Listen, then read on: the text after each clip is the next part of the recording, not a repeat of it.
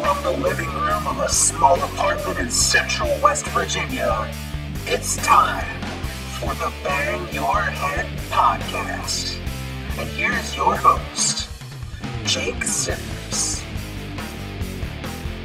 What's going on, everybody? Welcome into this week's edition of the Bang Your Head podcast. You know what to do. Check us out wherever you get your podcasts.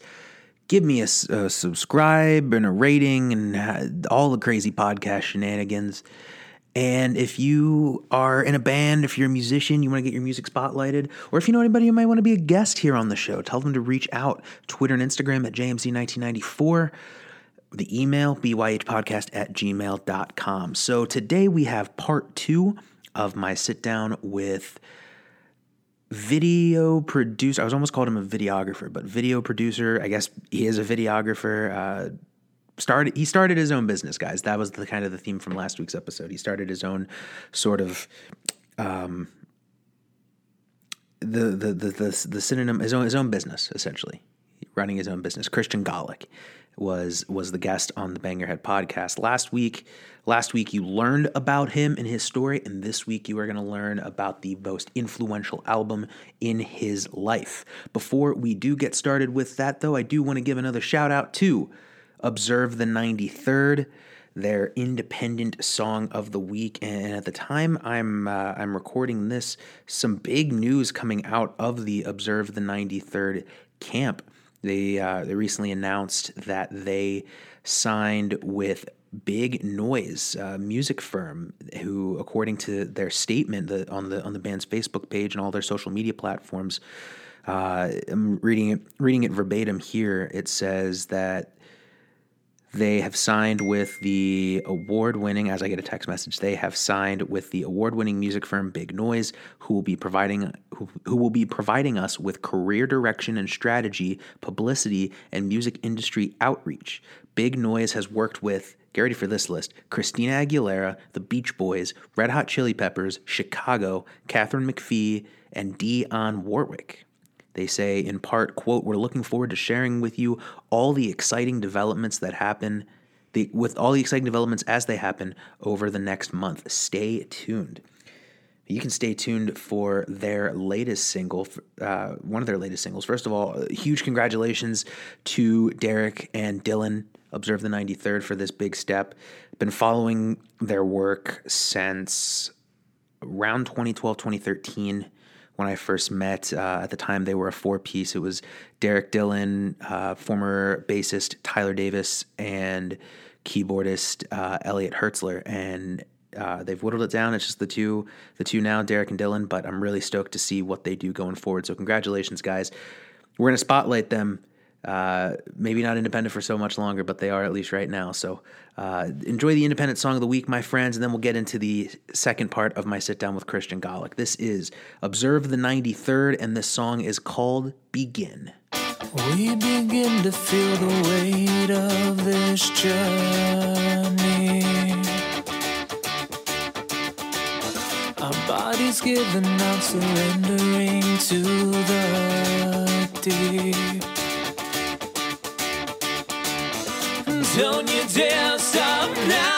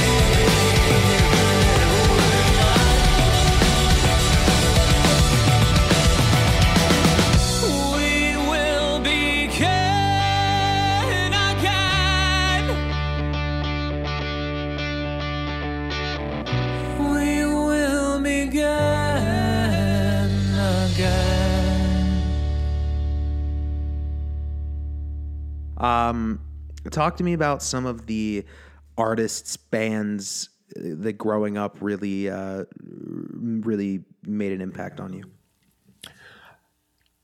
Yeah, so growing up, like when I was wee sized, you know, uh, elementary school, middle school, I actually didn't grow up with mainstream music. I grew up with film scores. Uh, very like, you know, Pirates of the Caribbean, Star Wars, um, which I mean are all fantastic tracks. You know, they they they're you know they're classics now. Um, but that was I didn't grow up with any pop culture really. It wasn't until high school that I actually played the game Guitar Hero, Guitar Hero 3, uh, Warriors of Rock. So that that I was like introduced to all this new music and it was all rock music. And I was like, oh, I, I, I like a lot of this. This is, you know, I'm, I'm finding myself banging my head a little bit. Like, this is cool. Um, Cheap plug. Thank you for that. Yes, I, I wanted to make sure I incorporated that. So yeah, Guitar Hero really like kind of opened my mind up to this new genre of music. And um, one band in particular that stuck out on on Guitar Hero was uh, Metallica, which dates long before I was born, and I just love all their music gone I've went I went down the Metallica rabbit hole and whew, Before we get into that influential album, I'm curious about this. Since you said you were you were attracted to to film scores, was it was it by choice? Was it you know your your was it was it a case where your parents were maybe steering you away from from pop music? Like what what was what kind of went into that decision early on to to kind of stick towards um towards film scores? I don't know. I mean, I my parents definitely didn't they didn't like keep pop culture music from me. They just also didn't dangle it in front of my face. Like they didn't play it at home. The really the only the only idea I had of of pop culture music was my older sister because she's 6 years older than me. She would listen to I, I, I mean, you know, Backstreet Boys NSYNC, uh, you know, that was her her jam, and I only really like watched her enjoy this music, and I mean, she was also in her teens, so she was kind of bratty about it, and I was kind of like, I was like, huh, so that music makes you bratty and mom and dad don't like bratty so i'm not going to listen to that. Like it was it was very rudimentary that line of thinking but i kind of in a way was kind of repulsed uh, or repelled by that music. Film scores um i don't know something i recognized i loved watching movies i loved which you know it's what i do now um i love watching movies and that music was obviously in my head from the movie. So when I got the Pirates of the Caribbean soundtrack on CD, put it in my Walkman, that and that and you only had one CD to listen to on the bus. I didn't have multiple CDs, so it was just, you know, pop it in, hit play and that's it. Favorite movie and favorite movie score or soundtrack? I'm probably going to have to say The Dark Knight by Christopher Nolan. With the film score, uh, I don't. Mm, I love Hans Zimmer's work. I, I'm not going to say it's The Dark Knight, but Interstellar by Hans Zimmer was phenomenal. Interstellar. That's also just yeah. a, that's also just a fantastic film. That- Interstellar, that- that yeah. film, fantastic. yeah, Christopher Nolan, Hans Zimmer, very good director composer combo. All right, so we've come to the point where we must discuss, Christian, your most influential album of choice. And for the first time in the history of the Bang Your Head podcast, we are reviewing a live album. And you mentioned the band earlier. Talk about this live album by this band and why is it and why it is your most influential album?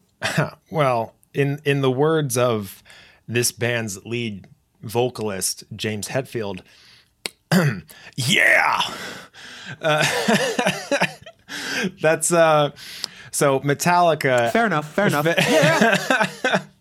Metallica has uh, has always been near and dear to my heart. Um, and the most influential album that I feel, uh, you know, kind of resonates with me is Metallica's w- one of Metallica's live albums from 1993. Uh, which it's literally called Live Ish Binge and Purge, which I really don't like the title of that album. I'll be very, very clear about that. Um, you know, eating disorders, all that. Not, not, not my cup of tea. Um, but I also understand that it's a heavy metal band from the 80s. So what else are they going to name it, right? Over the course of this hour, you have heard Christian and I talk about his origin story, what led him to the greatest school in the state system, Kutztown University, and the music that has inspired him. And now you are going to hear us talk about this live album from Metallica, Live Ish, Binge, and Purge. Before you hear Christian and I discuss it, allow me to provide you with a little bit of background information. Live Ish Binge and Purge is the first live album released by thrash metal legends Metallica. The album was released as part of a box set on November 23, 1993, on Elektra Records. In the studio, Metallica had built their name off of the back of five celebrated albums 1983's Kill 'Em All, 1984's Ride the Lightning, 1986's Master of Puppets, 1988's And Justice for All, and 1991's self titled album. Commonly referred to as the Black Album, Metallica became the group's break into the mainstream, featuring classics such as Enter Sandman, Sad But True, Wherever I May Roam, The Unforgiven, and Nothing Else Matters. The Live Ish Binge and Purge box set also featured a VHS concert from a two night stay at the San Diego Sports Arena in early 1992, as well as a second show from the Seattle Coliseum recorded in 1989. The audio CD portion of the box set was recorded over five shows at the Palacio de los Deportes Arena in Mexico City in late February and early March 1993. Upon its release, Live Ish Binge and Purge peaked at number 26 on the Billboard 200 charts and was certified 15 times platinum in the US and gold in Germany. Following its release, Metallica would go on to not only continue a run of successful studio albums, but also in a live capacity. These albums include 1999 celebrated S&M with the performance of The Call of Ktulu winning a 2001 Grammy Award for Best Rock Instrumental Performance, 2009's Orgullo, Pasión y Gloria, Tres Noches en la Ciudad de Mexico, 2010's Six Feet Down Under, The Big Four live from Sofia, Bulgaria, Six Feet Down Under Part 2, and live at Grimey's, 2019's Helping Hands, live and acoustic at the Masonic, and most recently, three 2020 releases. Live in Chile and live in Argentina were released specifically to those countries, while S&M 2 received a worldwide release on August 28th of last year. Okay, so we have a 24 track, three disc live album that's really, you do the research, it's part of a bigger just box set that in total uh, if if wikipedia is to be believed which of course wikipedia is the home of all of the world's information and nowhere else. Don't let anyone tell you different. Um, the entire box set is over eight and a half hours. That is an entire i'll be perfectly blunt as an entire fucking workday i don't know if i could sit there for eight and a half hours watching nothing but metallica. It would be like it would be like the scene in uh in a, in a clockwork orange when when they when they strap Alex to the chair and they peel his eyes open and he's watching all the images and he's like, "Oh my god! Ah, holy shit! Ah!" Yeah, there. I don't think I've ever listened to this album like completely track one to twenty four. It's it's it's a doozy. It is, and we start off with the and you got to figure the time frame that we're talking about. This album was recorded in the like February March of '93 in Mexico City. So we're talking about two years after the release of the Black Album, which, of course, the Black Album, one of the biggest and most influential metal albums of all time. People will say Metallica will ha- did sell out, and to a certain extent, I could say for certain songs that they do, and we'll touch on those as we go on here. Um, but of course, they they they started off as they always do, as they started off nearly every concert for nearly 40 years now. Um, first, the the wonderfully conducted Ecstasy of Gold, uh, which I did not realize immediately. The first thing that came into my head was that it was the music from the Modelo beer Uh. advertisements. That's what I thought of initially, and I didn't realize it was from. Um, it was a Clint Eastwood movie. I, I can't remember what it, what it is off now off the top of my head. Was it the good, the good, the bad, and the ugly? Uh, I don't I think. know. I don't know. I can't remember. Um, but uh, yeah, I mean, I like the this this sort of. I, I don't have much in the way of notes outside of literally that, but also just there was this. You had, you of course, had the slow build up. It really, really bigs up. There was just this big boom, like the the pyro in the in the stadium went off. That sounded really big, and then I mean, Kirk Hammett doing his solo. I mean, it's Kirk Hammett. He's yeah. I, I I love Kirk Hammett's work and yeah. I mean with with the first track, to be honest, I really don't listen to the first track very very much. Like I love Enter Sandman. I love I love hearing the Ecstasy of Gold intro and the crowd roaring. But to me, Enter Sandman, it's just not it's not an opener. It's a great song. It's not an opening song in my opinion. And it works. I mean it works, but I I don't it's not my favorite opener from all their live shows. My personal opening track would come later in this album, which we'll discuss as we go on. Okay. Uh, track number two is uh, a great jam off the Ride the Lightning album, "Creeping Death." Uh, a lot of a lot of what James has in terms of his like interaction with the crowd, I just have in all caps, just because just so I could remember that. Oh yeah, he actually said this to people. So like right right towards the beginning of the track, he just yells, "Oh yeah, we're ready!" And and uh, you know, he, I like sort of that. Um, there was sort of like a long duration that the band had. Like they play the the opening, you know, build up of of the riff, and then all of a sudden they stop for like ten Yeah, seconds. yeah. And then they go back into like the main riff. I thought that sounded really really cool. Um, there was a little bit of a bass breakdown going into the the the the die crowd chant Yeah, And yeah.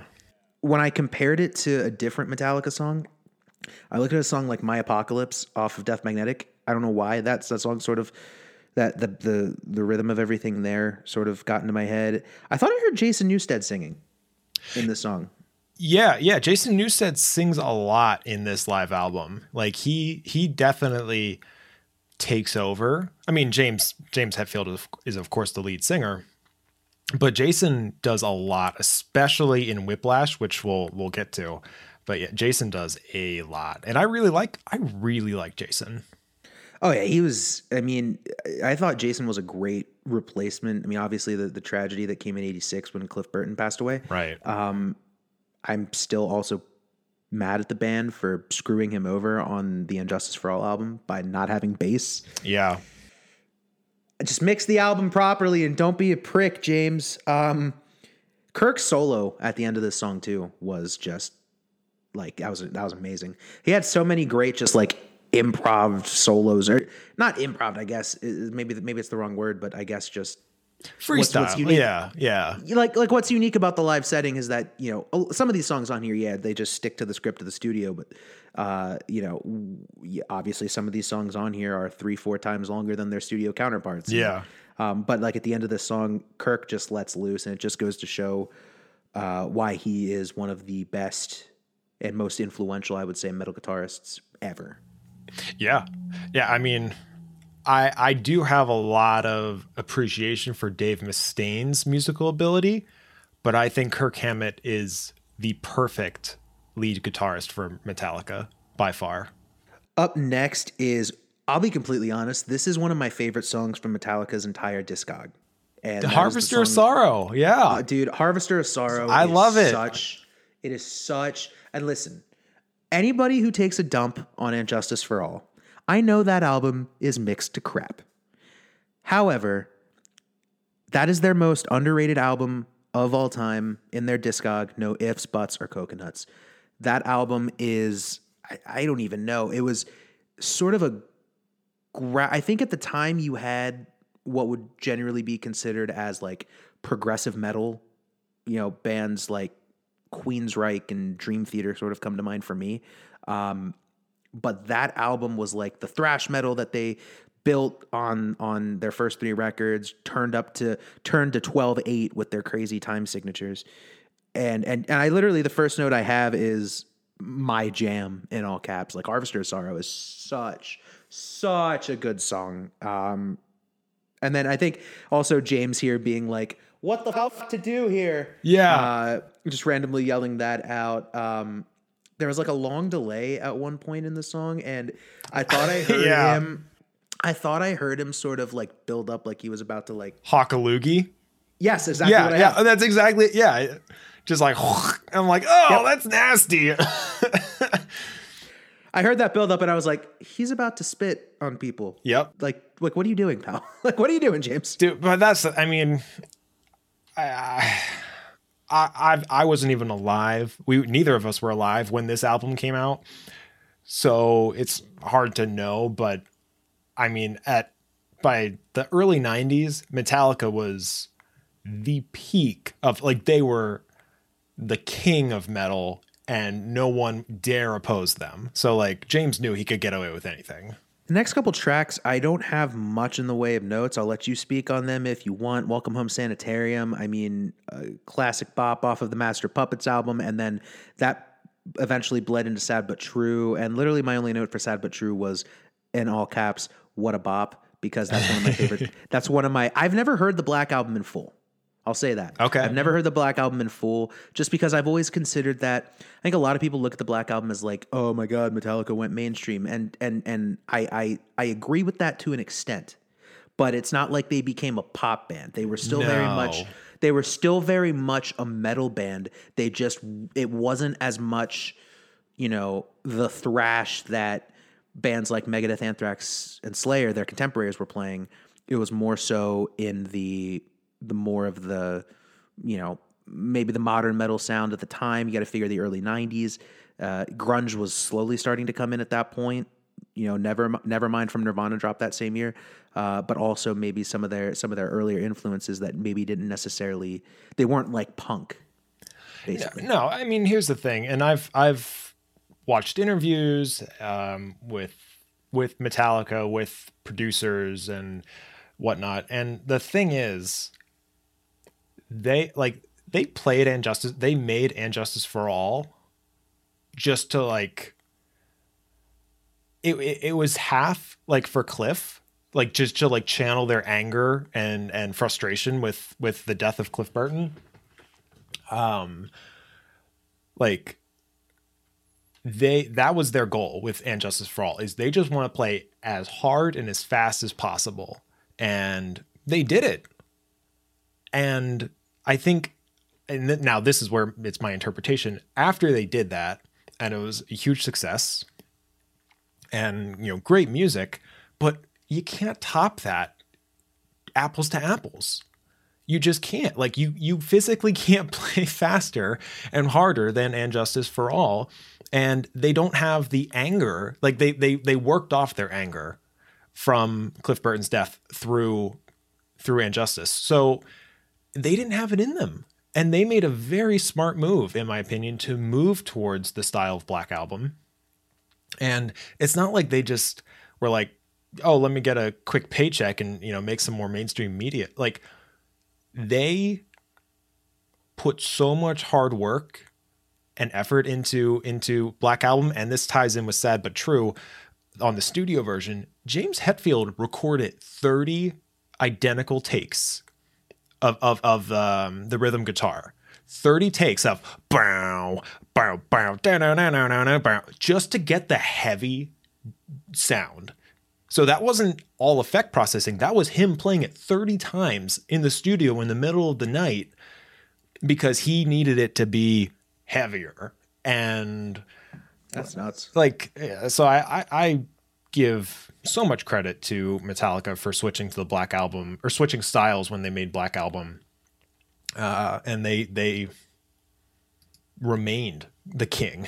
Uh, but yeah, so, so sad but true. That, is that that's probably within within live ish binge and purge sad but true is the first black album song that really lays on the heaviness i kind and this is where like i kind of just push Enter Sandman off to the side because it's not it is not an opener song in my opinion. So that's sad but true. Listening to this track or listening to this album, I love I love hearing sad but true in this lineup being number five. It brings us to you know their latest album at the time. So yeah, I sad but true is since there's so many tracks, it's probably in my top 10. Top 10 tracks out of 24. Uh, so the next couple of tracks kind of continue the Black Album stretch that they had early on. You have first you have of Wolf and Man, which I, for for so long I had had that vocal melody and rhythm stuck in my head, and I was trying to remember what song is it. Here it is of Wolf and Men, the and and that was I was like it finally hit me. I was like, oh my god, this is it. Um, the loud outro or the long outro, excuse me, at the end of this song, Kirk just messing around with with feedback and and the kind of messy solos was kind of dope. Uh, that led into the Unforgiven.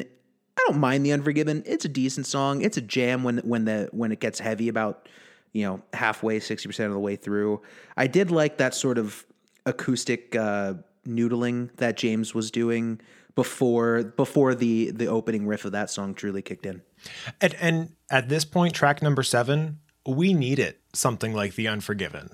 We needed something because, I mean, Sanitarium, Welcome Home Sanitarium, that's a bit of a lighter track in the beginning, but the rest of them are just heavy. So this was great. This was a great to like breathe because then transitioning into the Justice medley, which is probably my favorite probably my favorite um, song in the in the album. I also drum. I'm a drummer. I love drumming to the Justice medley. Like I have all nine minutes and 38 seconds memorized to the T. All four songs mashed up into one. Oh, so great. fellow drummer and fellow editor, welcome to the fraternity, pal. Um, so, speaking of that Justice medley, buddy, you just you just you just made my heart grow ten sizes this day. Um, so okay, like I mentioned earlier, and Justice is a great album, and mix it a little better, it would be in the higher ep- echelon of great studio albums from Metallica they combined, I believe it was Eye of the Beholder, the title track, Blackened, and there's one more track that is escaping me that they That- was it the Frayed Ends of Sanity? Yeah, and then plus and Justice for All, the song. Yeah, yeah, yeah. And and that's what I love too is that it is it is I think the actual song itself, outside of the minute intro on the track, is probably like eight, eight and a half minutes. And a large portion of that was dedicated to the title track and Justice for All, Yes. which I loved because along with Harvester of Sorrow, I'll be honest, I think from hearing one played way too much from playing Guitar Hero 3 entirely too much as Yeah. a middle schooler. I'm I'm really that is like my burnt out song on And Justice for All, the same way that maybe Enter Sandman is on the Black album. And like my favorite cuts off of And Justice for All are the title track, Harvester of Sorrow, uh, and I mean some other ones you could throw in there, maybe Eye of the Beholder, uh, but certainly certainly the title track and Harvester of Sorrow. And I love that they dedicated uh, a lot of time of this medley to uh, to and Justice for All the title track. It was it was I mean, thank you, thank you, boys. That was that was that was a great moment. Yeah, yeah. I, I, I, I do like how they. So they started with Eye of the Beholder, the intro to Eye of the Beholder for the beginning of the medley, which is great. Uh, Just like building the tension. Um, but then transitioning into Blackened was great because that's Black Blackened is that's up there in the And Justice for All album. That's that's that's up there in one of my favorites. Um, but just like the pure raw energy of Blackened, just and the drums, just Lars Ulrich destroying the drum set. It's like, and he's just nonstop. He's he's the Energizer Bunny on steroids with that. Like I I just get so hyped and so like. So I, I've sometimes listened to this like as I'm going to bed and I'm like, now I'm now I'm I'm wired. So the final track of disc one, because remember this is a three disc album, people. Jesus, uh, is the is the the solos portion, which is really just an 18 minute tr- track of Jason Newsted and Kirk Hammett screwing around on their bass and their drums. Now, I do actually have a couple of notes. Um, first of all, James sang at the very beginning of the track as like the song is sort of song as the as the music The- is building up, sort track. of. But I just loved him where he uh, he said, "Hail Satan, if you please." Yeah, that made me that made me that made me laugh. I called the bass at certain points saucy. Uh, yeah, bit- it is a little bit- saucy. a little bit funky. Bow, Uh, bow, bow, bow, bow, bow, bow. Yeah, oh, yeah, I love it. there were some really cool effects, and and what it reminded me of from a band I actually haven't heard much from in, in recent years. Uh, there was a band from Iowa called Holy White Hounds. They released a record a few years back called I think it was called Sparkle Sparkle, and there were several songs on it that had this sort of just grimy uh, bass lines that they would add trippy effects to, and that's what I like. That was sort of what I got back to from hearing certain bass sections during this solo portion. And last but certainly not least, guys, Christian, bruh, they played a little bit of Led Zeppelin's Dazed and Confused. And ah, I love that song. Dazed and Confused, man, is like, I mean, first of all, I I mean, it was written for people who were dazed and confused. I get it. Uh, I I sat in an office just listening to this, just being like, ah, my god. And then like I'm used to like this this thrash and this just heavy metal, and then all of a sudden I just hear. And I hear and Confused, and then in my head, I'm pretending to sing like Robert Plant, and I make sure that my door is shut, and I just belt out, and Confused, and I just like, ah, that was that was a cool moment. That was such a cool moment. That's fantastic. Yeah, I I mean I will admit the solos is a track that I've skipped over quite a few times. I I do I I actually listen more to the bass, the bass solos more than the guitar solos. Um cuz I, I just I just really like the expression that Jason Newsted puts into the bass solo and you also don't hear a bass solo very often. You hear a guitar solo every single song. A bass solo, it's you know, well, we'll we'll hear it in a few tracks. Uh, the next couple tracks I'm going to kind of combine into one entry here. Uh, Through the Never was that's, this was actually the first time I ever heard this song because again, not really ever listening to the Black album outside of the singles. Um, I, I did love the intro to the, to that song. I thought it was uh, it was very fast, very throttling, and and it was it was short and concise. And short and concise Yeah. is typically something that you don't associate with Metallica, just because they typically have these long five, six, seven, eight minute epics. So so that was it was a nice change of pace. Uh, that transitioned into For Whom the Bell Tolls. There was a bit of echoey effects from James End on the verse, and Kirk's solo at the end of the song slapped. It was amazing. Yeah, yeah. And and then Fade to Black. I mean, it was Fade to Black. Nothing special with it. It sounded like you were listening to Ride the Lightning and you're listening to the song. Yeah. Um, I didn't. I didn't have much for it, but I mean, hey, that's it's not a knock on Fade to Black. Fade to Black. No, no, it's a great song. I, I agree with you. It's it's nice to listen to. In this set list, it's great because again, you have so many heavy, fast paced tracks that getting I mean, uh what four minutes of like nice acoustical fade to black. And I mean then then it gets a little more heavy, but yeah, no, fade to black. It's it's it's nice. It's not the most listened to on my end, but you know, it's there. Up next, one of their most celebrated tracks off of one of their most celebrated albums, Master of Puppets. What so what initially hooked me in just because I was curious how are they gonna do it? Like looking at the length of the track on Spotify, it was only four like four and a half minutes. And I was like, wait a minute. The studio version is eight and a half, so they're chopping off.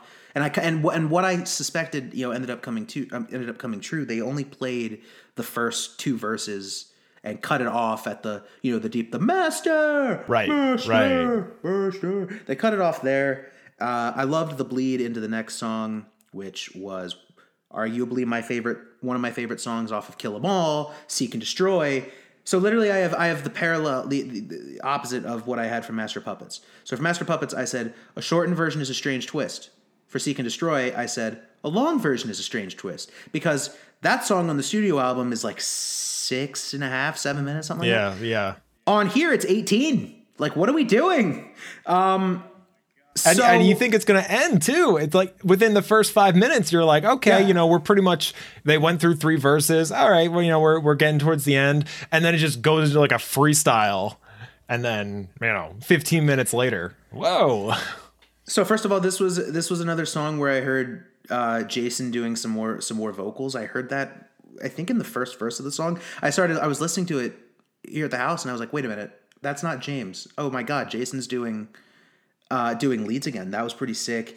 Um, I loved the breakdown that they you know sort of mess around on stage during Yeah, yeah. during the solos. Jason had an incredible uh, an incredible bass solo during this during this song. The the fa- I loved. I think it was probably about two thirds of the way in, so that's twelve minutes. Yeah, Jeez. yeah. Uh, where where you know James is trying to get the crowd into it, so he just keeps saying like. You know, he does like he up the Searching. searching, and then he he'll, he'll hold he'll hold the mic down to fans. Seek and destroy. And Yeah. I just loved that so much, and I there was a, there was a moment where I guess he was done with that, but then like he was just like talking to a fan like who was who was out in the crowd, and you just hear him go, "Cheer up, Alf!" And what the fuck you want? the interactions, like I got to remember that this is almost thirty years ago, so Yeah. the band were like late twenties, early thirties, something like that, like like a little older than what we are now. Yeah. So like all the piss and vinegar of just like like like yeah, they were in their thirties, but I mean they're musicians. They're gonna they're gonna mess around and and and and do Oh, whatever. yeah. But it was just funny hearing that all of that crazy interaction. I laughed so much. Yeah, dude. I mean, it's and it's a very stark contrast to now. Their live albums now are very. I mean, it's still Metallica, but it's very family friendly. You know that you still got the cursing, but it's it's very like nice messages. You know, thanks for being with us. On on you know Live Shit, they're just like fuck you.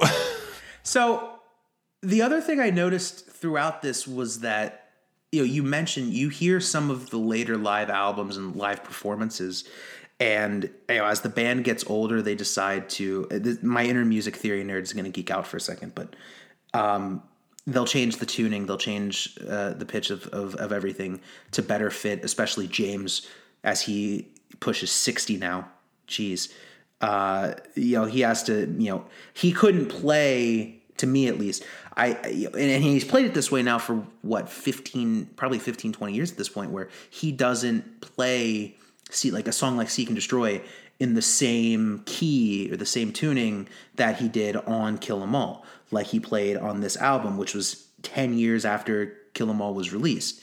He plays it i think down a full step and you know better which i actually like the newer versions of the older songs uh again speaking as an inner music theory geek the the key of e is one of my least favorite keys in music uh like i said you're gonna get music theory nerdiness right here on the bang love Your it. I podcast love it. but um i like like the newer versions of the older songs because it's in slightly different step down tuning. So hearing all these songs in the key they were meant to be in was something wasn't necess- it wasn't bad by any stretch. It was just like, oh wow, like It's it's, different. It's hundred percent, hundred percent. So uh the next couple tracks, again, not really much, but we finished disc two with Whiplash off of Kill 'Em All. The only real note I had for that was I was just I was a fan of James interacting with the crowd. Again, I thought that was just a continuant continuance on uh, of what he did on Seek and Destroy. So that ended disc two, and then disc three opened up with Nothing Else Matters. And um, I'm gonna make a controversial statement. okay. Nothing Else Matters is my least favorite Metallica song. It is ironic because whenever that song comes on the radio, I will sit there and it's it's a catchy song. I will give it I will give that to him. It's it's it's it's a it's a it's a beautiful ballad. I think James wrote it for his then wife. God bless you, dude. Um I'm not going to say it sucks. There are elements. The heavier section towards the end of the song is is great, is good. I guess if I want to be negative, but Yeah, I mean, dude, it's just it's just it's I don't know what it is, but it's I I could be driving down the down the road listening to the radio, and then if nothing else matters comes on, I'm like, ah, okay, yeah, I'm just gonna. it's not your cup of tea. That's fine. It's not my cup of tea at all. Uh, whenever I may roam, that's a jam. On the other hand, Yeah. literally all I had was another jam. Yeah, right. I mean, I mean, what else? What else can you say? It's off the Black Album. I mean, pretty much every single song on the Black Album uh, is fantastic. Uh, you know, some some are obviously more popular than others, but yeah, wherever I may roam is another another great one. I don't think there's too too much different. Like there wasn't anything different from the live version to the studio version. It's just live. Uh, following that is what I described here in my notes as the most Metallica song to not be by Metallica. Right, and right. that is and that is their cover of the Diamond Head song "Am I Evil." So for those unaware, Diamond Head. Uh, a band from the UK. They came out of the new wave of British heavy metal scene that produced bands such as Iron Maiden, Def Leppard, uh, Judas Priest came a little before them, um, an underrated band, and Saxon as well. Uh, Diamond Head came out of that scene. They didn't really get as much notoriety. I mean, when you're coming out of the same scene as Iron Maiden and Def Leppard, eh, I mean, you got you got your work cut out ahead of you. So, but but hugely influential on that thrash metal scene. And as I'm listening to the intro, uh, I am I heard it and I was like, bruh, like this. I heard an interview with the band. I think it was on Howard Stern, and they were basically talking about how in the early '80s when they were when they would play these shows in LA, they would you know they would play obscure cover songs that nobody in LA had ever heard. And they would, and the people at the show would just assume, "Oh yeah, this is this is a Metallica original." It's like, no, this song is by Diamond Head. You just never asked.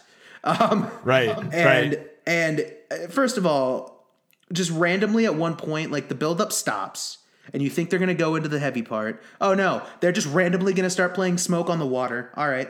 Um, Then they tease "Enter Sandman" again. All right. Uh, Kirk had a filthy solo on this song. Yeah. The, the the the the chorus I think is iconic. I think you can make an argument that it is one of the more underrated choruses in metal, just because Diamond Head is a band that, like I said, you don't really hear discussed about that often, unless it is associated with Metallica. I mean, I don't know if you've ever seen this, but when the Big Four played in California about ten years ago, They did- It was either they- California or it was it was in it might have been overseas, but uh, They like play- yeah. every band member came out and like Yep. uh, the other drummers like like you had Lars who was behind the kit, but then you had like Charlie from Anthrax and Dave Lombardo from Slayer and whoever Dave the drummer Mus- in Megadeth was. Dave the Mustaine was just, like- there. yeah. like the drummers would just like walk out with snares like they were in a marching band. And, Oh, yeah. Oh, like yeah, that. the drummers, They like, right. Ba ba ba ba ba ba ba ba ba. And they, like, did the whole da, da, thing like it was a drum line. Exactly. They did the whole thing like it was a drum line, and I loved that. It was a shortened version, and I just wanted this song to be longer. Like, like I'm gonna like I I want to. I think I'm gonna start listening to Diamond Head because Yeah. like like this song is so good. I did. Well, I remember. I remember. Of course, I bought Guitar Hero Metallica, and and the Diamond Head version of Am I Evil was on that.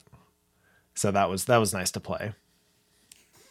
So, Am I Evil transitioned into another cover, which was the shortest song on the album, which 85 second punk songs by Metallica. I mean, I get punk I get punk was influential on them, but I think I don't think they've I think their shortest studio song was off of the Black album. Like I've never heard this short of a Metallica song. This makes Metallica almost a grindcore band based on the shortness of the songs. But this was their cover of the Misfits Last Caress. I, I thought the music was great. Um, lyrics lyrics are another story. Um, Yeah, lyrics are a little filthy. yeah, um, I I mean they wouldn't pass 30 years later. No. They probably wouldn't have passed. They they probably wouldn't have passed in the immediate aftermath of of you know early mid '90s. No. but, but I think but I think at the time people were like, oh, it's Metallica, so they're like, "Ah." yeah, right. Ah, they get a free pass. Yeah, like come on like i i'm reading the lyrics to these songs that i've that i haven't really heard and i read like the one line and i think you know which line i'm talking yep. about Yep. and i'm not gonna say it Nope. it's bad but when i heard it like i didn't have to pause the track but i was just like wait a minute did he just Yep. like i know he didn't write this dan glenn danzig wrote it i Right, get it right. but like but like glenn like what are you doing bud like like Yeah, it's a little dark.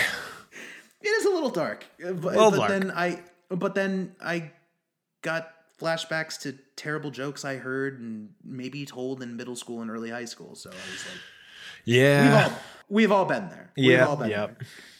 So it was it was an entertaining song. It was a good good minute and a half to bring to lead us into your favorite song. I will say I will say that this version of one that was done here was was great. I did have it as one of my standout tracks. Um, and, and I I it's a 10 minute song but the first two minutes was just the opening like the gunfire like they always do that every single live show. It's just to give them a break, which I mean, after freaking uh, 19 tracks, 19 songs, I I understand. I loved just the blistering speed that they had once they got into the back half of the song. Yeah. before before James did his you know the the darkness imprisoning me which then of course leads into Kirk's solo. Like that was some of the fastest playing I think I heard Metallica do on this album. And like it was just like literally like all right we're just gonna press the gas pedal all the way to the floor. We're gonna punch the gas pedal through the floorboard and your foot's gonna be on the ground like your bloody fred flintstone and uh, see it got me so excited i'm using my british terminology um, yeah it was it was one one on here was one of my favorites was one of my standouts I don't hate one. I want to make that clear. I No. don't hate Oh, I get it. Yeah. I just think I just think that from the overplayed, it's just it's it's burned into my brain. But this version was killer.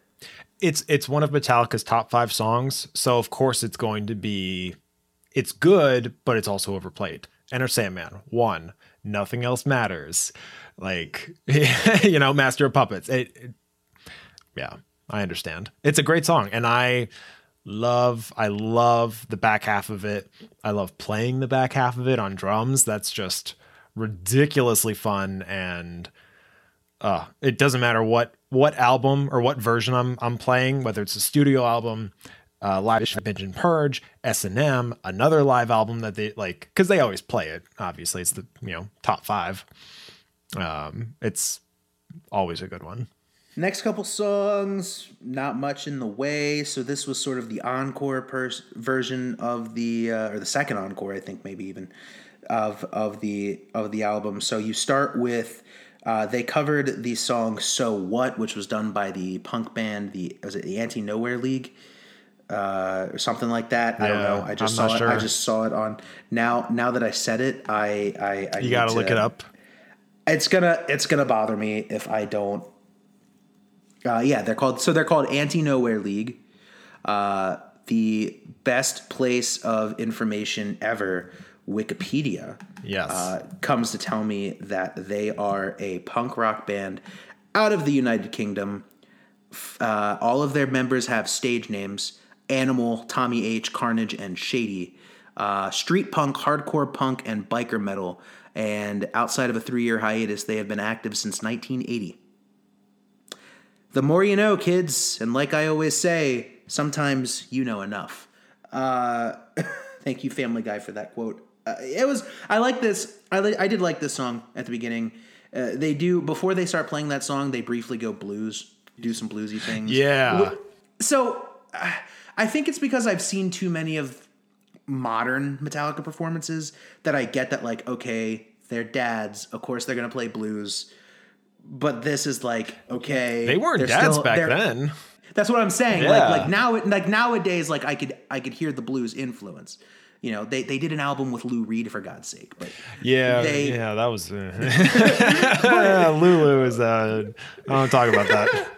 but uh, but you figure 93 they're they're 30 year old teenagers and and here they are just like like oh guys we're actually cultured musicians here's some blues and i was like okay yeah nice touch uh i thought the cover song was was was was really good uh in terms of battery you know i literally battery that's all i have for notes Yeah, I, Uh, ba- battery is one of my favorite closers. By like, they did a great job with that being their official closer, even though they did encores. Bat, yeah, battery, just such a powerful. I mean, the whole thing is supercharged, literally, because it's battery. But even you know, the end is they just push and push and push and just play so hard and so fast till the very end, until the final you know, just power chord. And, you know, Lars is slamming on the cymbals and Kirk Kirk ramps into a quick little solo. And yeah, it, Battery is always one of my favorite closers. The next two were two cuts off of Kill 'Em All. So we have the Four Horsemen. Not much for me in the way of notes here. I heard kind of a. It might have been something with with my internet, although I did bring the track back and I heard the same thing. It almost sounded like in the recording there was there was almost like a, a skip, like like if they went to edit this, like, Yeah, I like think- later yeah. on, like they just sort of like trimmed something up and then meshed the two cuts together and it sort of like cut over what the cut over the other one i may have been hearing things. It may have been something uh, that like i said may have been something on spotify. I'm not 100% sure. Well, well, I'll actually say so. I actually found a YouTube video of the entire concert, the video of the entire concert, and it's pretty similar, but in between in between songs, they definitely do some cutting, and even during some songs, they cut out some some stuff like James calling the audience pussy. So they cut that out of the video.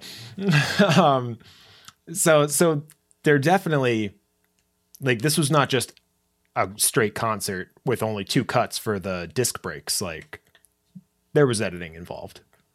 that led into motor breath it's been a while since i heard motor breath man I love Motor Breath. that was that was a great that was a great track uh, literally the only note i had here was what a jam which which when i run out of the words i think that's just Right, what i go right. to it's just it's a, it's either a jam or a bop Mo- Motor Breath is one of those songs where like it's in in non Metallica fashion, it's actually just about like living life and experiencing it to the fullest of your abilities. You know, nothing about death or pain or politics. It's just, you know, don't stop for nothing, full speed or nothing. Like it's just I mean, it thrash metal and I I love Kill 'Em All. I love pretty much every Metallica album. But yeah, Motor Breath is is definitely up there and Kill 'Em All. So hearing it here live and faster than the studio version, I it was fantastic. So this album concludes with their cover of the Queen song Stone Cold Crazy. To me, the original version off of the Queen album Sheer Heart Attack from I believe 1974 is kind of the prototype for thrash. Uh, and so you, it makes sense why Metallica would cover this song. Of course, this was released as a studio version on the Garage Inc. album from, I believe, 1998, which also Yep. gave us their covers of songs like Whiskey in the Jar and Turn the Page. This is where you heard like a fully realized studio version of a song like Am I Evil. There's also a really weird Lynyrd Skynyrd cover of the song Tuesday's Gone Yeah. where they where they where they literally like Gary Gary from Lynyrd Skynyrd is on the track. Uh, Pepper Keenan from Corrosion of Conformity is on that track. It's really weird. S- Sorry, I got off on a No, tangent. no, no, Anyway, no. I, I like Garage Inc. But yeah, it's definitely like that. That was their most experimental album before Lulu. oh you man, know. Lulu's great. What are you talking about? Uh, Um, I couldn't tell you. I couldn't talk to you about anything. I think I listened to 30 seconds and I was like, mm, I'm gonna it's like- pass. It's like, nope. Uh, hey, listen, the 18 minute, I think the song is called Junior Dad. I, I haven't heard the album. I can't judge it. So uh, just listen to Lulu. It's great. So the so Stone Cold Crazy. Don't listen to Lulu. It sucks. Don't mislead this audience. Listen to it if you want, but just beware. It's not like any other Metallica album. Uh, can confirm. One of my favorite covers that Metallica has in their discography. I think every cover song that they do pretty much is it's it's not going to be a cover where you scratch your head and say like why. And it's a very fast Queen song. Like that's weird. I think you hear the name Queen, and if you just ask random Joe Schmo, name a song by Queen, of course they're gonna be like, "Oh my God, Bohemian Rhapsody! Oh my God, we're the champion! Oh my God, people back Yep. Yep. Uh, there's more. There's more. There are more albums out there than A Night at the Opera, and Sheer Heart Attack is a fair example, and Stone Cold Crazy is one of those songs. And I think the the, the first version of this song I'd ever seen was at the Freddie Mercury tribute concert in '91, which was an interesting time. If anybody knows the history of Metallica, that was not long after James had his arms severely burned yeah. after the pyro incident when when Metallica was on tour with Guns N' Roses. You had two of the biggest bands in the world promoting two of the biggest albums at that time on tour, and of course, the story goes James was playing the intro to Fade to Black. Flames were going up on either side of him, and I guess he was standing in the general vicinity of a flame and just got engulfed in flames. So for the rest of that tour, he was able to do vocals while his guitar tech, Yeah. who actually went on to play in an, another underrated metal band, the band Metal Church. Uh, he played the rhythm, played James rhythm parts for for the remainder of that tour. But at the Freddie Mercury tribute show in '91, you had literally what I can only describe as the best all star lineup I may have ever seen on a track, where you had James Hetfield on vocals, you had of course, you had the rest of Queen there. So you had Brian May. Um, you had uh, the other names are escaping me. Ah, it's gonna bother me. John Deacon, and I, who ah, I'll look it up anyway. Uh, but you had the rest of the band as as the backing as the backing band, and then also joining on um, on guitar was Tony Iommi of Black Sabbath. So you had this insane Brian Brian May, Roger Taylor, John Deacon. There we go. I feel better. Thank you, Jake. Uh, but you had this lineup of people play Stone Cold Crazy in front of eighty thousand people at Wembley, and James sings his lyrical version. So instead of like Freddie's version of of like a little water gun, it's little Tommy gun. Yeah, which I, yeah. I found I, I find funny every time I hear that because he that's like one of the only lyrics I think he he changes that isn't like kind of like haha tongue in cheek kind of deal. Stone Cold Crazy is Stone Cold Crazy is, just it's just a bop. It's a It great is. It absolutely it is a is. great cover and I and I think it is an it's an interesting closer. Like I Yes. mentioned I mentioned earlier that you know you and I kind of agreed that Enter Sandman probably wasn't the best choice of an intro track. For me, an intro track I would have chosen would have been a song like Battery personally. Because Really? I- Okay. Yeah, because I do enjoy the that slow intro that bleeds into yes. into the rest of the song. And then I think- yeah, And then I think from this, if you want to go with a closer, I mean, Seek and Destroy closes their out closes their shows a lot modern times, but I mean, Am I Evil would have been another dope track. Just play the full version of Am I Evil and and close the concert fully with this. But still, Stone Cold Crazy. Like I'm not going to complain. It, it was a, No, it's a it great, was It's a great. It's a great. It's a great version. It's a great version for sure. yeah, yeah. Stone Cold Crazy was a great closer. I enjoy it. I, I mean, I don't listen to this album. I don't think I've ever listened to this album all the way through fully without skipping a single track. So I can't say I can't I can't give like an impression of oh it was the best closer, you know, with a holistic feel, but I will listen to like a third of the album all the way through, you know, starting with you know, Fade to Black or or, or Nothing Else Matters, you know, that like that third disc or whatever. And yeah, after after Battery, just pure pure energy and adrenaline kicking through Battery and then I love I love Four Horsemen. I love playing Four Horsemen, rolling that into Motorbreath. It's just like you feel the adrenaline pumping. You feel it coming down and then the fun it's it's high energy but it's fun it's light but it's heavy all at the same time, Stone Cold Crazy Metallica version. I it's it's a nice closer to this concert. I'm not saying it's the best closer for every single live show, but I think it's a I, I like it for this for this show. So this was the Metallica live album, Live Shit, Binge, and Purge. God, there's going to be a lot of editing. Uh, for me, if I had some standout tracks that I enjoyed here, Creeping Death on here, of course, Harvester of Sorrow. I'm never going to say no to that. That's a jam. Of Wolf and Man, the And Justice for All medley was fantastic as well. And then towards the back part of the album, Wherever I May Roam, Am I Evil, One, Stone Cold Crazy. I think probably the most standout tracks I've ever had on on an album. I mean, granted, a 24 track album. I think that's probably eight or nine songs. Right. That that really that really stand out. Uh, just you know, nothing else matters. Can can But other than that, other than that, uh, this was a really good. This was a really great live album for sure. Yeah, uh, and and here's the thing. It's interesting that when you asked me about like what's your most influential album, and I thought about it, and like you know there are other albums and there are other artists. It's not just Metallica that I listen to, but I thought of Metallica because it is my favorite band, and I thought of this album because it has a lot of great songs, and it also was done.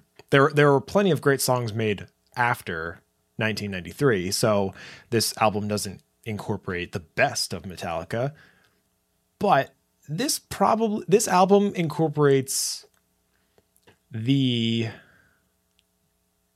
the best of the classic Metallica the original thrash, unapologetic, high energy, just destroy everything in my path with my music, Metallica.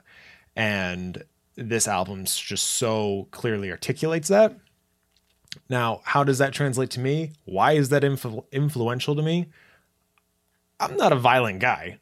I don't want to thrash, I don't want to destroy things and, and, you know, Oh come on! You're not a true metal fan if you don't want to destroy a building.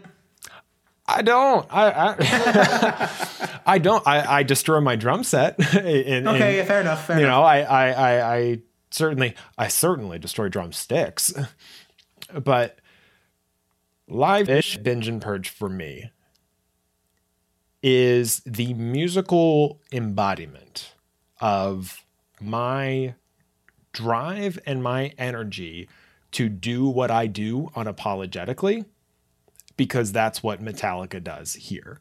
They are unapologetic, they're high energy, and they're going to do whatever the fuck they want because that's what they do. And that's I I channel that into my essence in what I do in my daily life because that's that's how I want to live my life.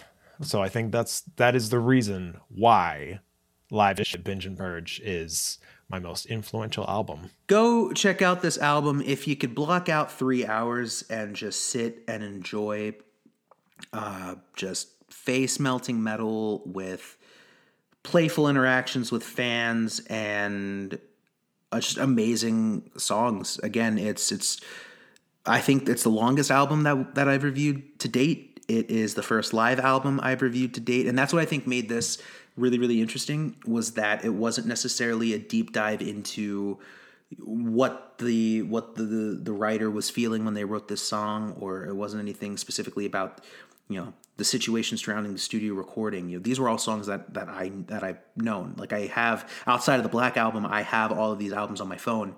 I will jam to to a lot of these songs a lot especially you know pick pick and choose about half a dozen songs off of you know seek and destroy and hit the lights and jump in the fire bleeding into master of puppets bleeding into disposable heroes bleeding into harvester of sorrow and blackened and and uh, the title track and justice for all that right there is a great eight track album that would probably set me good for an hour and what this band does in I mean, this was spaced out over, I think, three or four nights.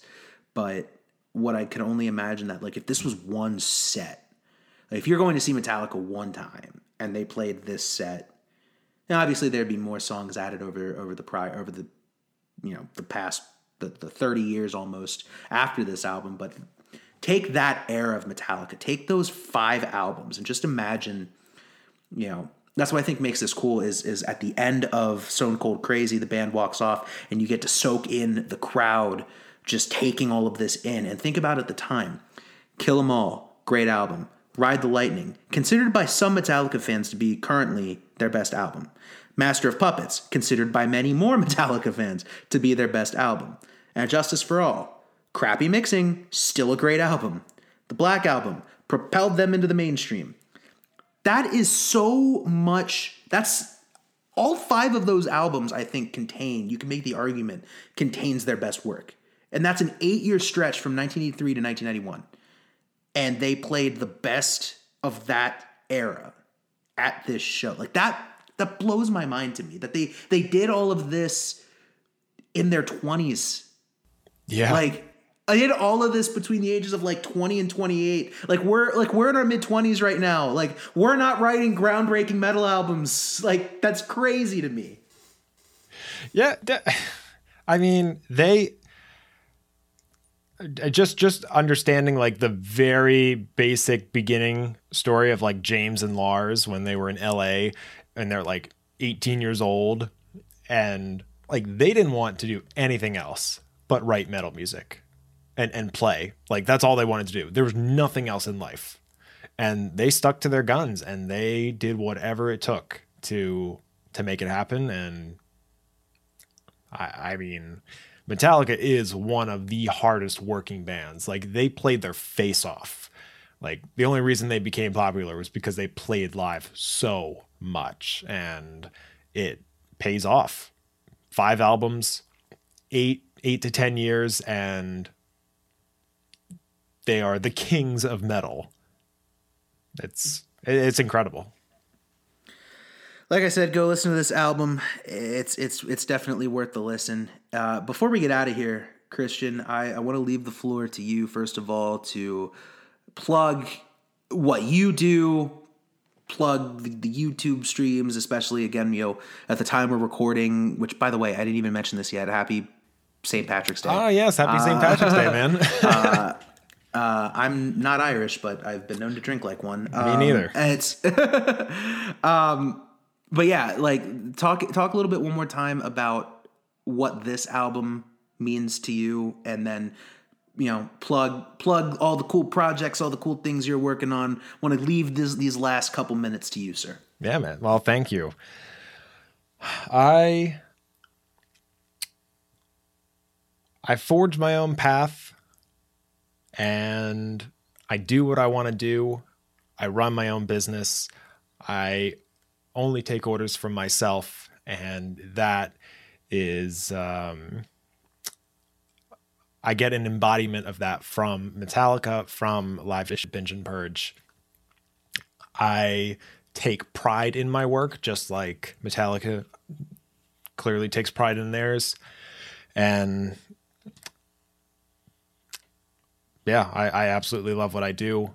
So my live streams, what I do, and that's and that's just one one uh, thing that I do, uh, just for exposure, just for fun, just to connect with people, to uh, hopefully provide value and information and insight uh, for for the audience members. But yeah, every other Wednesday I go live on YouTube at twelve o'clock Eastern on my YouTube channel, Kristian Golick, and I talk about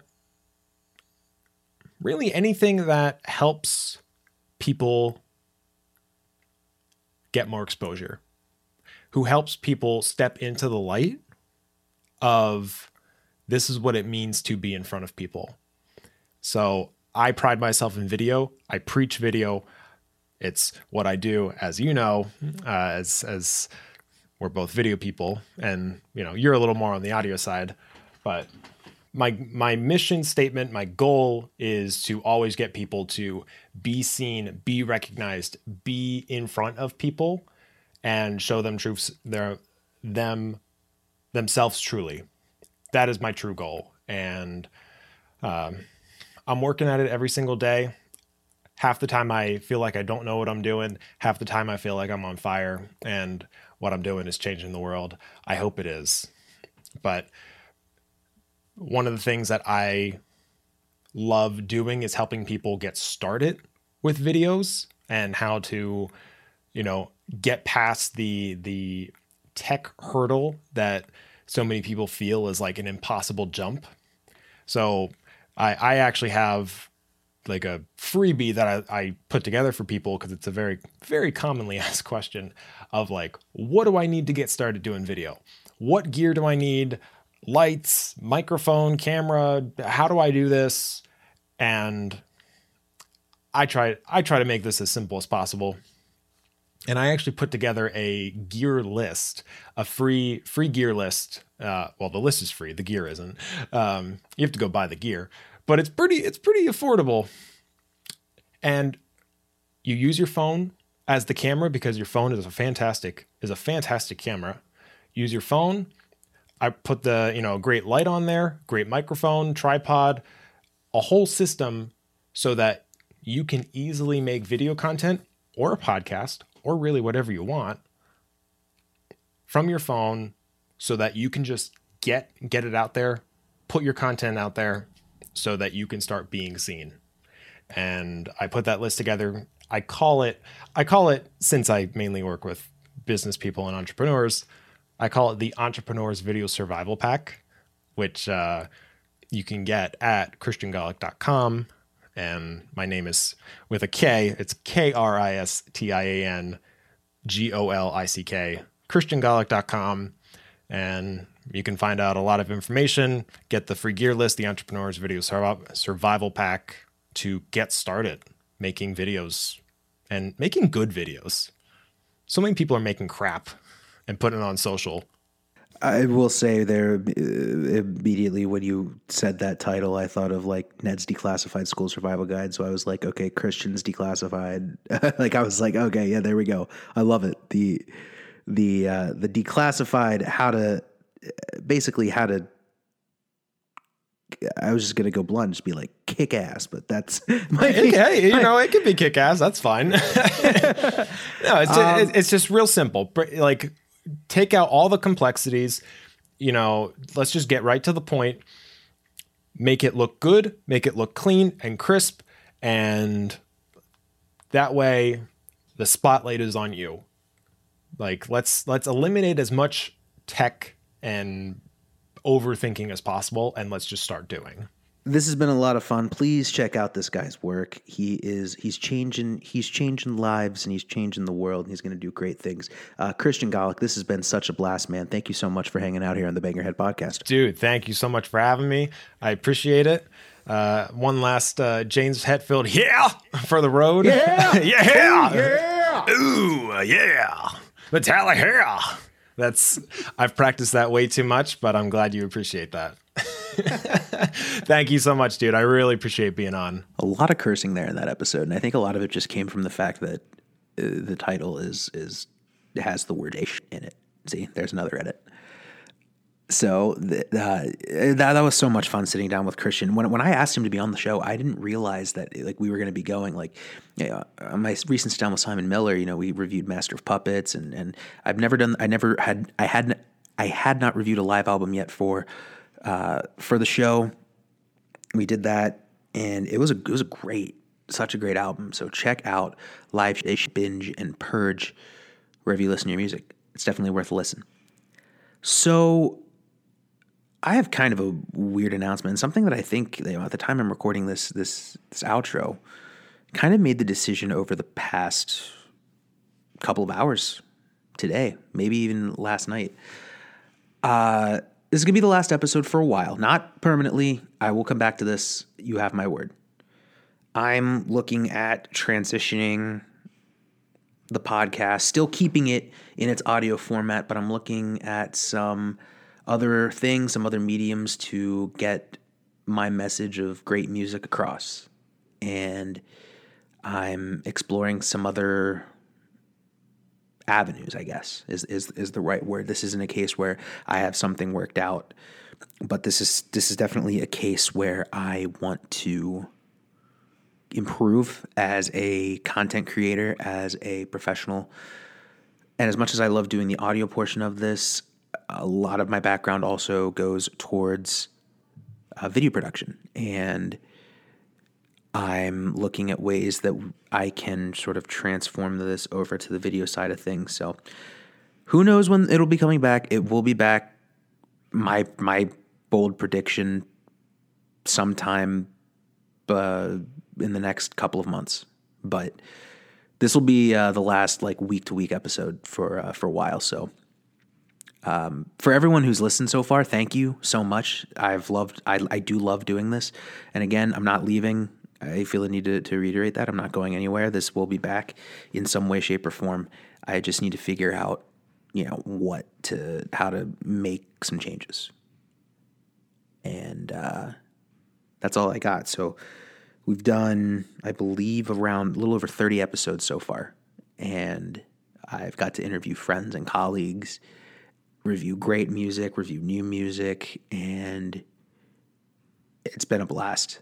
Um, we may we may release an episode soon reviewing the new Brockhampton album, which was just announced, Roadrunner, to the new single Buzzcut with Danny Brown, fantastic. May do a review of that, and who knows what'll be down the pipe. But some new great things are coming because I'm ready to do good, do well, do great things, and instead of talking about doing things, just go ahead and do them. It's like it's like the the Nike logo, the Nike um, motto, and it's like Shia LaBeouf said on that viral green screen thing, right? Just do it, and that's that's my intentions. Those are my intentions. So, thank you guys again so much for tuning in. I will be back, and we'll have some fun. Until the next time, my friends, happy trails to you until we meet again. And thank you so much for listening to the Bang Your Head podcast.